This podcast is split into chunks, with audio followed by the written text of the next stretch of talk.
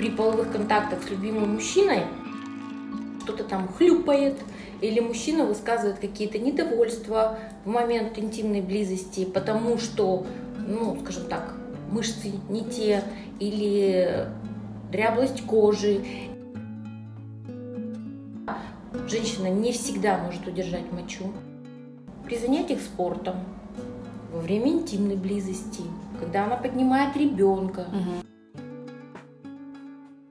Не учат дочерей гигиене не, ну, не все мамы, скажем так, да, мамы не говорят о том, что какие-то вопросы нужно обсуждать со своими гинекологами, да, и не надо этого стесняться. Мамы не говорят о том, что если появляется проблема, ее не надо переживать. С этой проблемой надо идти и как можно быстрее ее решать. Всем привет! Мы сегодня говорим об интимных проблемах. Это серия из нескольких выпусков, которые вам, дорогие слушатели, надеюсь, дадут ответы на очень деликатные вопросы о состоянии женских половых органов, женского здоровья и самочувствия. Мы хотели сразу завести разговор об интимной контурной пластике и гормональном старении, о том, как сделать так, чтобы секс был в радость вам и партнеру, чтобы вернуть тонус мышц, избавиться от очень неудобных проблем, о том, как стареть красиво, но оказалось, что важно проговорить истоки всех этих интимных проблем. Оказалось, что эти проблемы мы, современные женщины, имеем во многом из-за многочисленных табу, из-за отношения общества к интимной сфере и из-за не вполне, к сожалению, доверительных отношений мам со своими дочерьми. Итак, это серия важных разговоров об интимном здоровье, красоте с гинекологом Prime Clinic Людмилой Пристоленко – Людмила Николаевна, акушер-гинеколог, гинеколог-эндокринолог, врач высшей категории. Это медицинский управленец, которая, несмотря на комфортную работу в клинике доктора Смирновой, продолжает вести прием в районной женской консультации, считая и этот участок работы очень важным, в том числе как раз по причинам доступа пациентов к знаниям, технологиям и возможностям современной медицины. Сверхцель доктора – не лечить болезни, а заботиться о здоровье и поддерживать его – Неудивительно, что такой специалист стал важным звеном в команде доктора Елены Смирновой. Вот что говорит о работе гинеколога в косметологии сама доктор Смирнова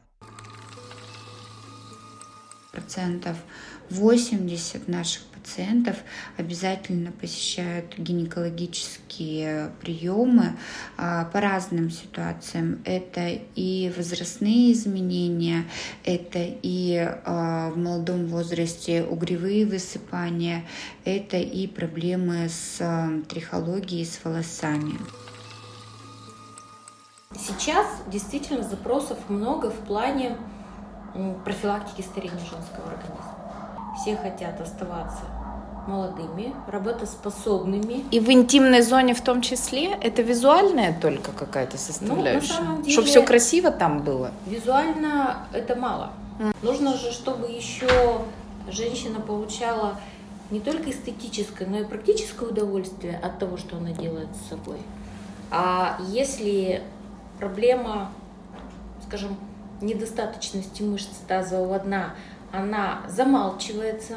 Это проблема, которую не будешь обсуждать с подружками. Правда, с подружками можно обсудить моду, я не знаю, там новые туфли, красивое белье. Но ты же не расскажешь подружке, что у тебя при половых контактах с любимым мужчиной что-то там хлюпает, или мужчина высказывает какие-то недовольства в момент интимной близости, потому что, ну, скажем так, мышцы не те, или дряблость кожи, или наполняемость самих вот э, складочек, да, не такая, которая была еще там 3-4 года назад. То есть раскрывать такие интимные подробности не всегда удобно. А если это сопровождается еще и проблемами, связанными с недостаточностью мышц тазового дна, когда женщина не всегда может удержать мочу, угу. да? если она может окараться при занятиях спортом, во время интимной близости, когда она поднимает ребенка. Угу. Ну, это не та тема, которые будешь сидеть за чаем обсуждать со своими подружками. А с врачом все это готовы обсуждать? Для того, чтобы обсудить это с врачом, нужно как минимум доверять этому врачу. А во-вторых, нужно сделать так, чтобы и врач смог расположить пациентку и вывести на эту беседу. А очень важно не забывать, что в бюджетной медицине времени на обсуждение таких тем их недостаточно.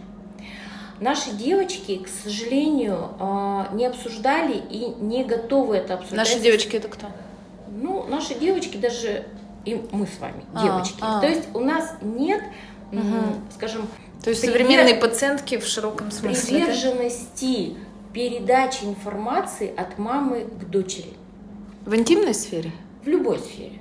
Мамы не учат дочерей гигиене. Не, ну, не все мамы, скажем так, да. Мамы не говорят о том, что какие-то вопросы нужно обсуждать со своими гинекологами, да, и не надо этого стесняться.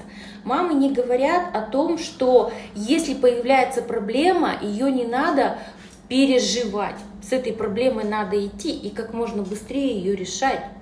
Вот в чем проблема. Наши девочки не готовы к полноценной сексуальной жизни во многом.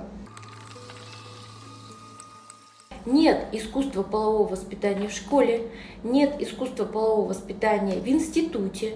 Они получают информацию не всегда корректную из интернета. Они получают информацию от своих подружек, которые тоже откуда-то ее получили. Поэтому проблема, она как снежный ком, она обрастает, она не решается. И найти врача, к которому бы можно было прийти с этой проблемой, не всегда просто. Ну и не надо забывать, что первое впечатление от гинеколога, оно очень важно. Но я считаю, что детские гинекологи, они вообще должны быть психологами. Они должны уметь считывать информацию с пациентки, даже визуально. Как она заходит в кабинет, зажата она или раскрепощена. Может, она наоборот а- а- ажитирует, да, то есть гражирует своим состоянием. И ведь это не всегда потому, что она такая распущенная, потому что она прячет свои комплексы именно вот за этой моделью поведения. И если гинеколог, хороший психолог в этом случае, то она сможет расположить к себе эту девочку, и они найдут с ней общий язык, и эти проблемы они начнут решать. А если она скажет ей, ну ты что себя так ведешь, да, или там, ты там нарядилась, там, или... то вот это первое отторжение, которое, ну, все, вот, наверное, конвой красный через всю ее жизнь будет проходить. И доверие в последующем гинекологу может так и не сложиться. Опять же, из того объема девочек, который вычленяется даже путем профосмотров, доходит до гинеколога, ну, процентов, наверное, 30-40, не больше. Во-первых, сама девочка не придет и не скажет маме, что мама, я была у гинеколога, мне вот там нашли какую-то проблему. Нет вот этого вот, нет этой преемственности мама-дочка. Да? А там тоже страх? Во-первых, там страх. Не все дети имеют такие доверительные отношения со своими родителями. Вот. Не у всех родителей есть желание заниматься здоровьем детей. А ведь это из неумения говорить на интимные темы? Конечно. Стыдливость, у нас же не было секса. И наши мамы, которые сейчас имеют девочек, подростков или девочек более взрослых, они тоже не имели такого сексуального и полового воспитания, которое должно быть. Мы все вот ругаем Европу, что они там плохие. Да, в чем-то у них есть перегибы, но то, что они умеют разговаривать на эти темы, то, что они э, учат своих подростков не стесняться обращаться за помощью, за консультацией, это хорошо. Кто, по-вашему, это должен делать? Школьный медик уметь Ну, говорить на такие темы. Во-первых, конечно, на- надо начинать с человека, которому бы девочки это доверяли. Да? А у кого больше всего доверия? Ну, вот у классного руководителя. И это не надо садить весь класс. Надо посадить девочек, да? Надо им сказать, что вот у вас подошел такой период, когда вам нужно об этом знать. Но я, как педагог, не могу донести вам эту информацию. Поэтому давайте мы с вами найдем человека, который придет и эту информацию вам изложит, расскажет. Если у вас будут какие-то вопросы, вы с ней пообщаетесь. Ведь можно пообщаться один на один. Мы запускали эти проекты, причем эти проекты запускались совместно с кафедрой акушерства и гинекологии института. Эти проекты поддерживались достаточно серьезными фармацевтическими компаниями. И детские гинекологи рассказывали, ходили и в школах, и девочки, которые приходили на профосмотре, они получали эти лекции. Но потом это все запретили. Почему-то решили, что это пропаганда секса.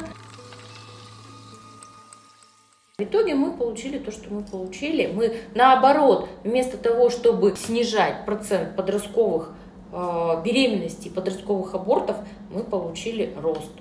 Обратную экспоненту получили.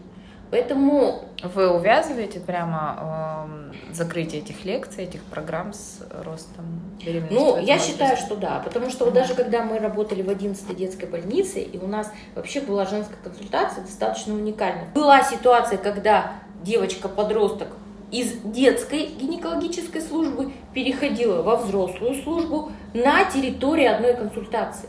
Во-первых, они уже не стеснялись. Они ходили в эту больницу с, ну, с мамами с момента, там, я не знаю, совсем молодого. И они к этим врачам привыкали. Это все равно очень удобно было. Более того, мамы, которые приводили своих дочерей, всех этих врачей знали. Потому что они сами наблюдались по беременности А у вас нет ощущения, что когда мама э, приводит вам свою дочь, дочь может что-то умолчать? Как раз по причине того, что вы еще и врач ее мамы. Но, опять же, как построить беседу с девочкой? Во-первых, есть вопросы юридические. И если у нас перед нами девочка совсем маленькая, до 14 лет, ни осмотры, ни какие-то э, решения каких-то вопросов, без ее непосредственных родителей там, или опекунов, врач решать не имеет права. Да? Но для нас ведь самый значимый именно переходный возраст. Это возраст 14-16 лет. Это вот как раз тот возраст, где все проблемы-то и начинают копиться и вскрываться. А это уже время, когда юридически девочка может э, единолично принимать какое-то решение. В первую очередь сказать, что все, что мы с тобой сейчас здесь обсуждаем, mm-hmm. это нами. останется между mm-hmm. нами. И если мама ведет свою дочь к этому врачу, и девочка знает, что мама этому врачу доверяет, mm-hmm то когда врач такие вещи проговаривает со своим молодой, молодой пациенткой, она точно так же начнет ей доверять. У нас, по-моему, получилась классная история, вводная ко всем взрослым проблемам, в том числе психологическим, женщин, которые приходят на прием к гинекологу, да, что все это имеет часто старт вот в тех самых первых приемах и Конечно. в том самом дискомфорте. А какая мама готовит свою девочку к тому, что у нее начнутся менархии? Что у девочки могут начаться месячные? Какая мама проговаривает что твое тело меняется, у тебя начинает расти молочная железа. Это неплохо, это не стыдно, это здорово. Большое счастье вести разговор с такими медиками, как доктор Пристоленко и как доктор Смирнова. Вот сейчас мы обсудили уровень простого гинекологического приема, каким он должен быть. В следующих выпусках рассказ о том, как гинекология развивается в сотрудничестве с косметологией. И это совершенно иной уровень комфорта пациента и заботы о здоровье. Записаться на прием к обоим специалистам можно в клинике в Екатеринбурге. В следующих выпусках продолжение разговора с гинекологом Людмилой Престоленко в рамках подкаста «Хочу идеально» с доктором Смирновой.